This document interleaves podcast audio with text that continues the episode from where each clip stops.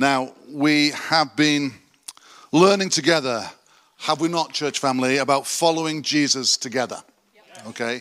Here's the thing I think if we're following together, then we're fighting together.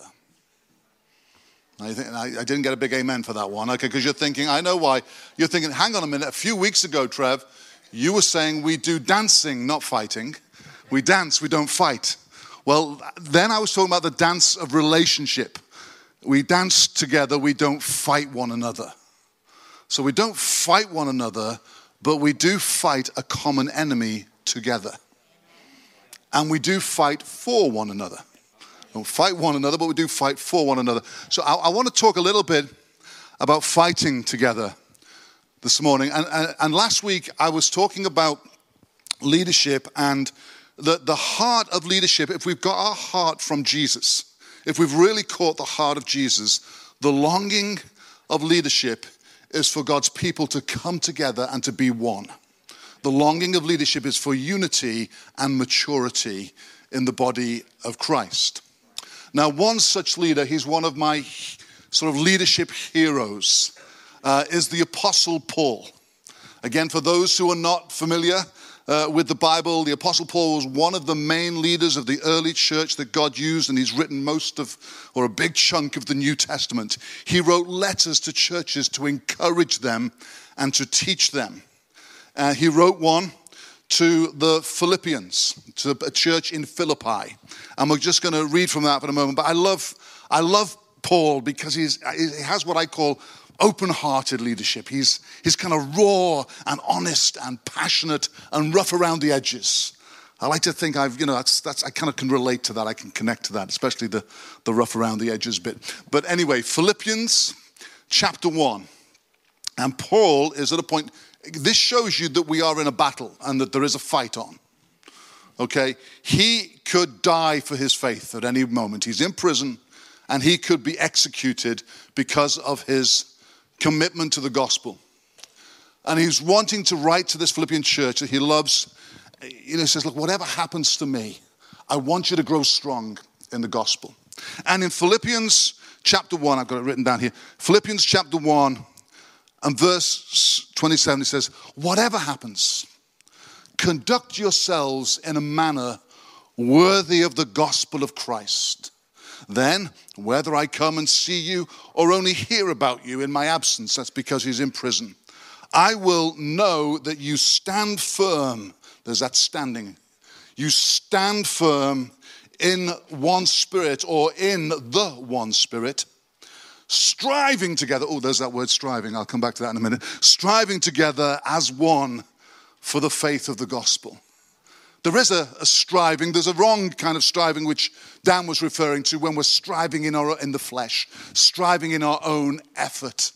Um, I, I remember we used to sing a chorus many, many years ago which had the line in it Do not strive, do not strive. Anybody remember that one?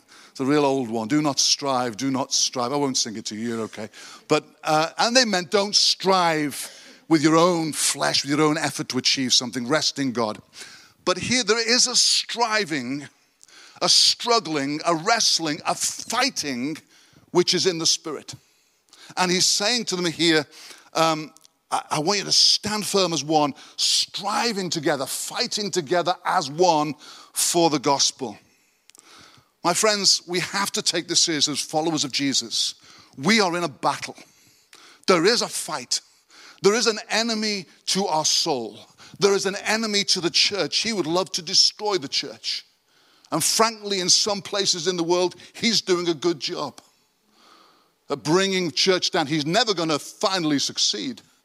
But there are, he's dividing the church, he's defiling the church, he's compromising the church. There is an enemy.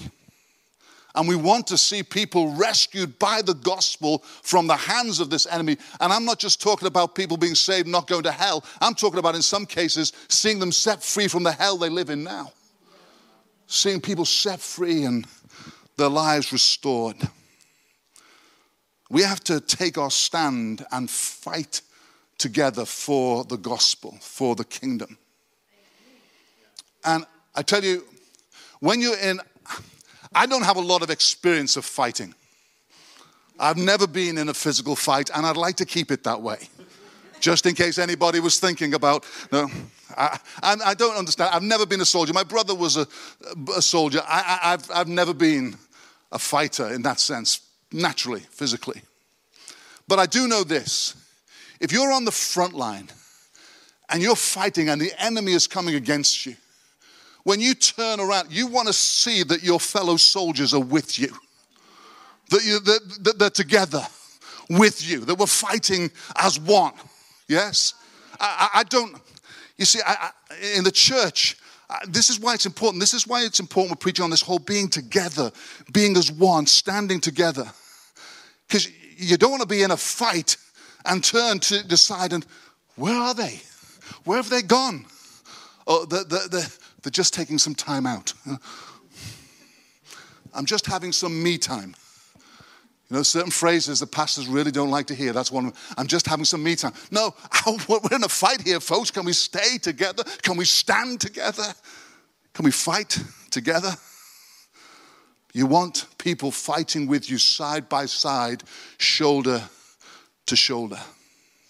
I, I, I like the message version of this little bit. Like I've written it down here. It may not appear for you, I don't know, but if it does, great. He says this Meanwhile, oh, great. Live in such a way that you are a credit to the message of Christ. Let nothing in your conduct hang on whether I come or not. Your conduct must be the same whether I show up to see things myself or hear of it from a distance. And this stand united, singular in vision, contending for people's trust in the message, the good news, not flinching or dodging in the slightest before the opposition. Your courage and your unity will show them what they're up against our courage and our unity as God's people will show the enemy what he's up against, that Jesus is building his church and the gates of hell will not prevail against it. If we show him our courage and our unity. I like the word contenders. The church has got to move from being a group of consumers to an army of contenders for the gospel. We're not here for what we can get out of it, what pleases me, what I like. We're here to put our life on the line for the kingdom of God. We're here to put our life on the line to see his gospel preached and people saved, to see his kingdom come, to see his church built, to see his name glorified. We're putting our life on the line. This is not about, oh, I'm not sure I like the meeting this morning. No, friends. It's about contending together. There's a phrase which you hear now and again, it's something if you went to wildfires, you'll certainly hear it. It talks about, Ness Wilson sometimes talks about it. Uh, Ness Wilson is the, the leader of the pioneer kind of group of churches which we belong to. But she talks about contending for a great awakening. Contending for a great awakening. Awakening is another name for revival. And I've never, I've never, well, I've been sometimes a little bit skeptical about this word revival. Probably because I've heard it preached so many times that revival was just around the corner. And you know what? Hope deferred makes the heart sick. And sometimes people exaggerate things. Oh, it's revival, it's revival. And the Holy Spirit moved, God, and it was great, but it wasn't revival. and people have hyped things up sometimes. So I've always been a little bit skeptical. But I have to say, and be honest with you, as I look at the state of the church across the West, particularly, I mean, not across the world, but across the West, and as I look at the state of our culture and our world, I honestly don't think there's anything less than a powerful move of the Holy Spirit that's going to change things. And so we need to pray and contend for God to move by His Spirit.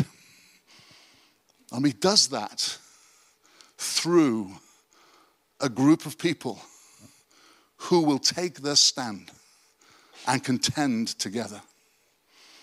You see, when I think of, when I look at our world and I look at the church, I think the hope is not in some superhero saint coming along, some great leader that we all look to.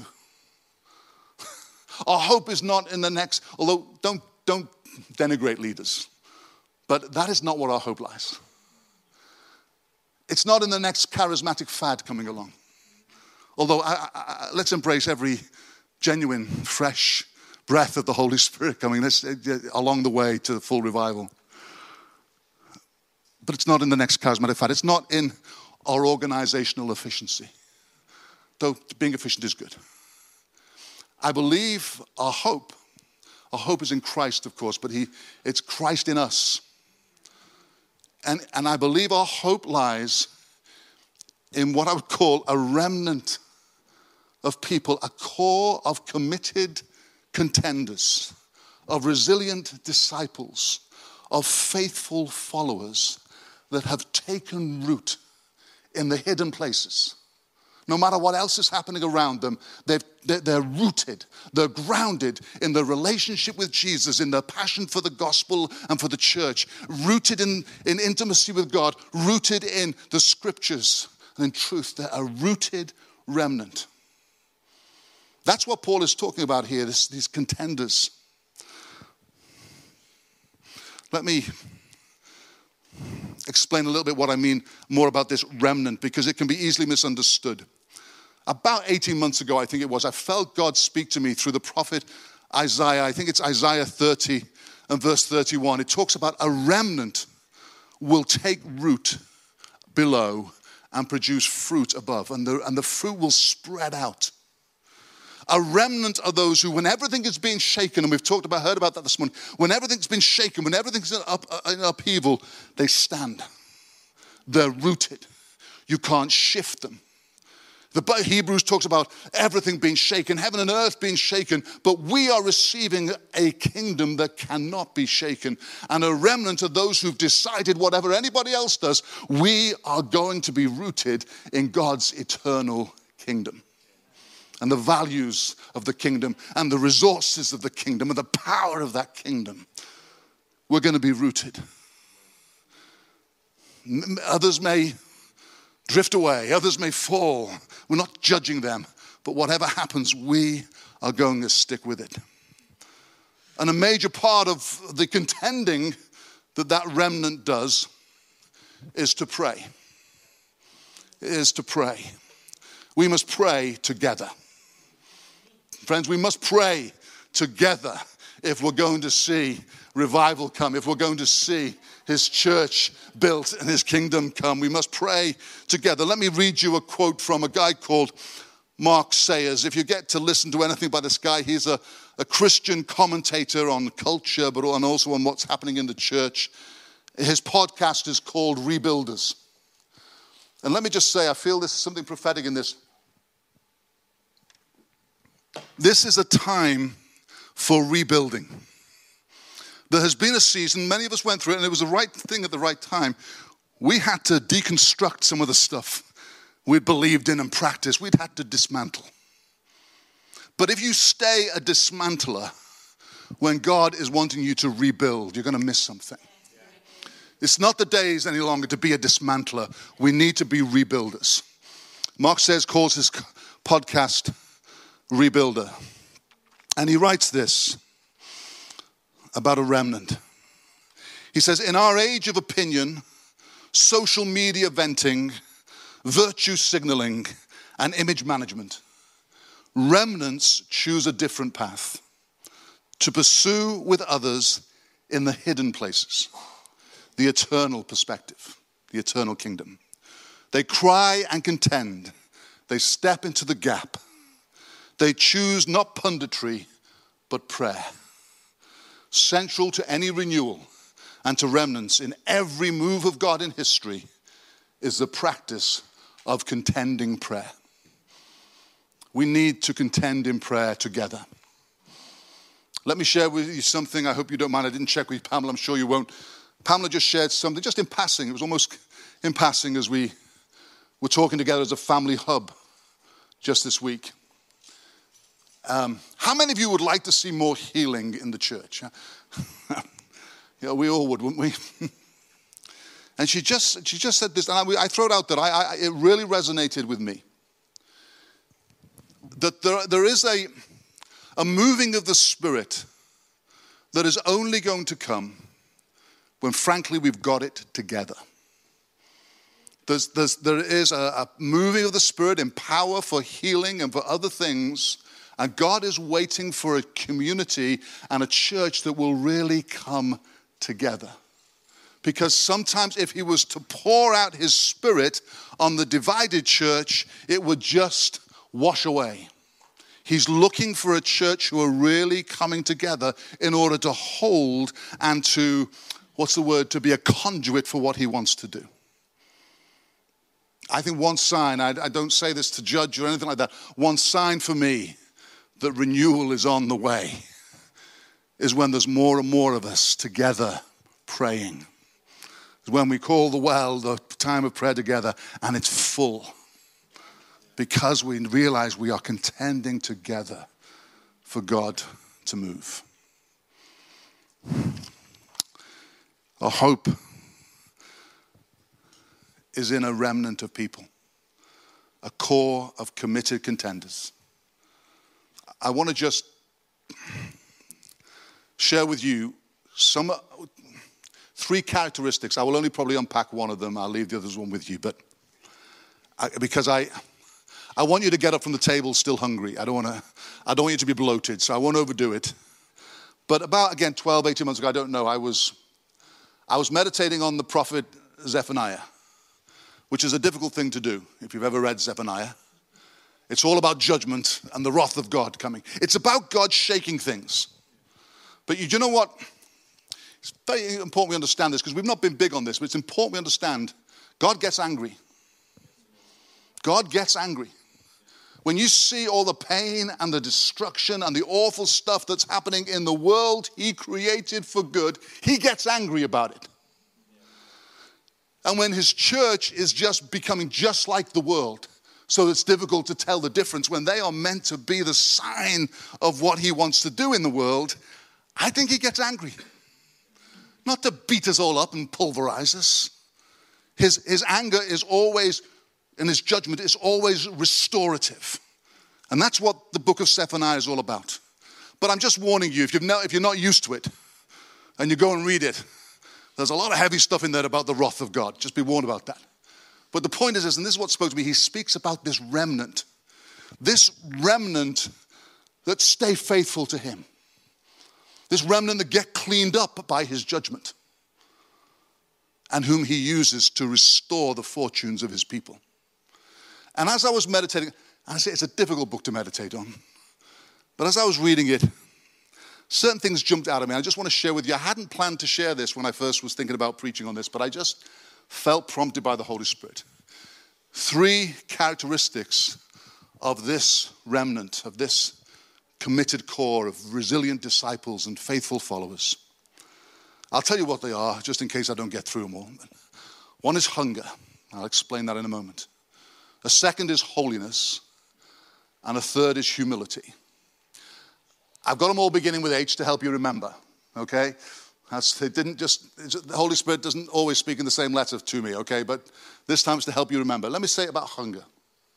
As I read the book of Zephaniah, I was going to take you into it, but I think, I'll tell you what, I'm just going to give you the plants that I picked out of that garden. If you want to go and investigate the garden for yourself, please do. Read the book of Zephaniah. Be prepared. But here's the plants I got from it. One is this remnant of God's people are hungry for God and for His house so that nothing else will satisfy them. You know, I don't know why I do this. There are times, Alison, she shakes her head at me. She says, why, why do you do this? And then now and again, I think, I, I fancy a McDonald's. I just feel I have.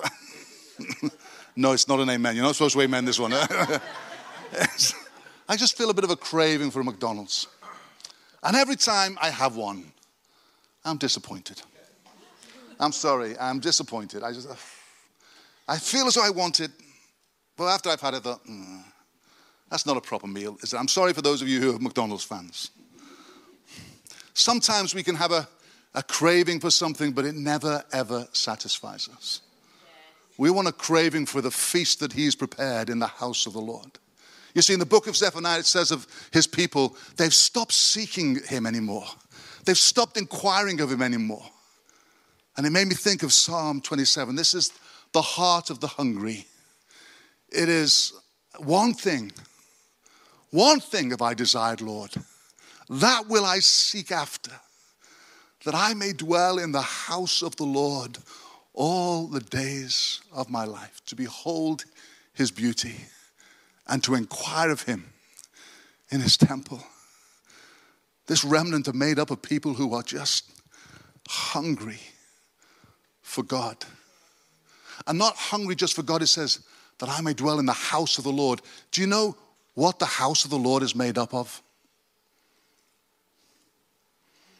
Yeah, living stones. Thank you, Claudio. Living stones, you and me. So you can't say, "Oh, I've just got a, I've just got a heart for the Lord." His people, oh no, but I, no, I've got a passion for the Lord. No, you can't. If your passion, if your hunger is for the house of the Lord, it's for His people. It's to see His glory in His house. It's to see His presence filling the community of God's people. And I'm not just talking about when we gather to worship in song, beautiful though that is. But when I sat with Mona and Masood and Malachi this past Wednesday, and others would testify to this, the presence of God was there. The goodness of God, the grace of God was there in all the grief, there was such grace. That's the house of the Lord. Not just when we gather on a Sunday, when I look at all the people in the community whose lives we've been able to touch and transform. Oh, my friends, when church is functioning and flourishing right, it is the most beautiful thing in the earth. And a remnant are passionate and hungry for the house of God to be built and to be filled with his glory. They really are. Says of Jesus, zeal for your house has consumed me. It's like I'm on fire inside to see your house built. Be careful, folks, you know that hunger, because there's, there's a holy dissatisfaction but don't allow your seeking to become wandering. Don't allow your hunger to produce in you a restlessness, which is not healthy. I know some people have said to me over the years, and I've said it myself probably, Oh, I still haven't found what I'm looking for. I'm still seeking this wonderful church. I still haven't found what I'm looking for. Here's my advice. Heard it many times. Here's my advice. this is what I advise myself as well. Stop looking for it. Stop looking for what you want and get rooted and start building what He wants together. We can do it in His grace and by His power. We can do it. Partnering with Him if we are hungry and passionate about His house. Remember, I shared a word um, some months ago. Your strong, this is, this is from John Mark Comer. Your strongest desire is not your deepest desire. Settle what your deepest desire is. Sometimes I have a strong desire to go and live on a desert island. Well, not a desert island, maybe one of the Western Isles of Scotland, something like that. Just me. But with a ferry coming over now and again, providing lovely, no, not, not McDonald's.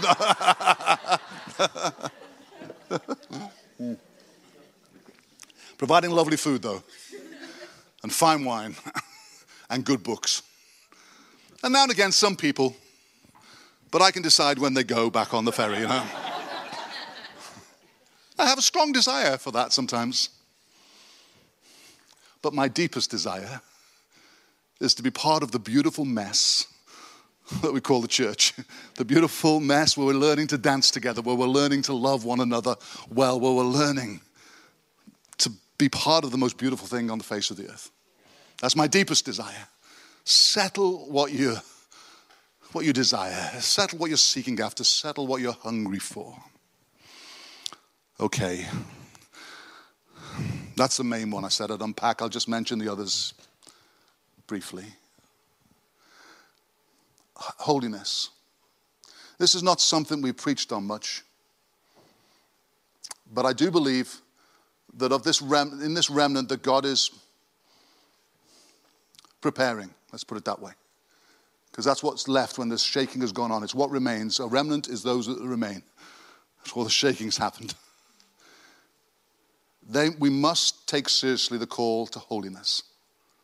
You see, many of us were part of a generation, were part of a generation that we wanted to avoid legalism of religion. And so we kind of, what was called holiness was often just religiosity.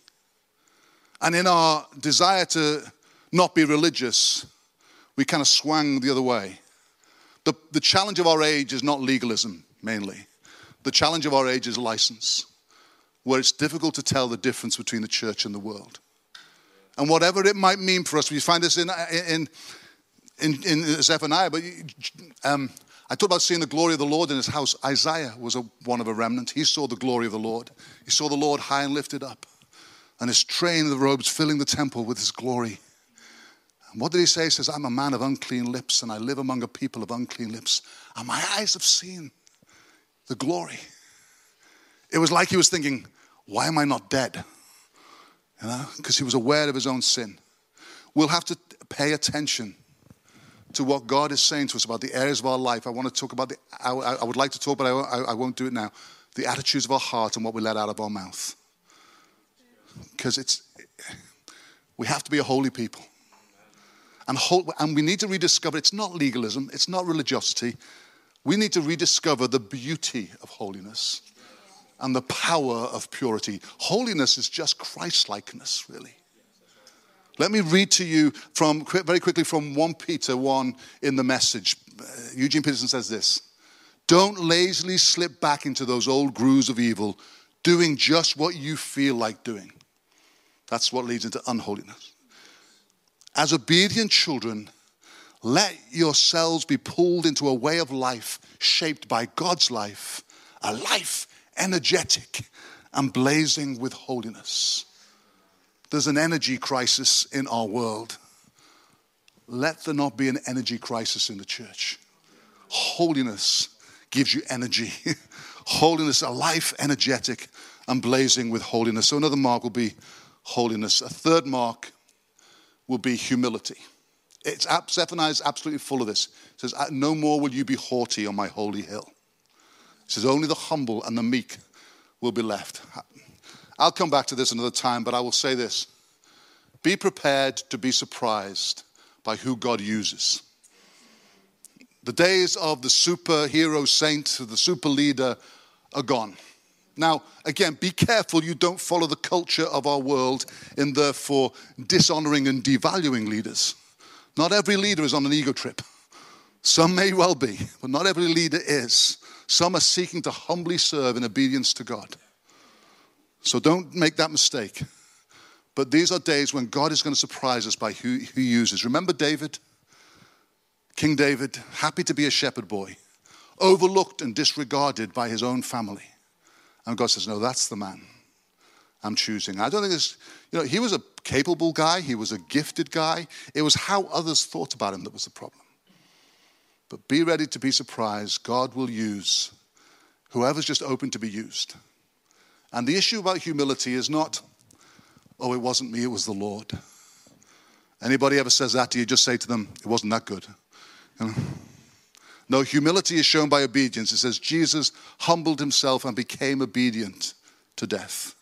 Humility is not, oh Lord, just use me for the lowly things. No, it's Lord, use me however you want to, and I'll just be obedient.